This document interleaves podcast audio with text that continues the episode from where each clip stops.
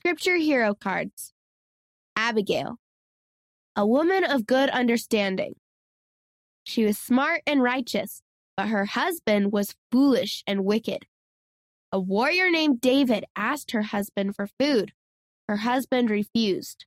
David was angry. She sent food to David so he wouldn't hurt her husband.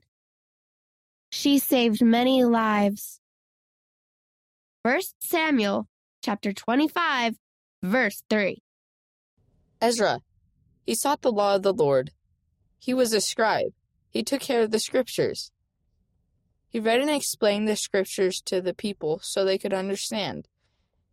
He was a great teacher. He helped many people learn the gospel. Read by Daniel McClellan and Abigail Wayman.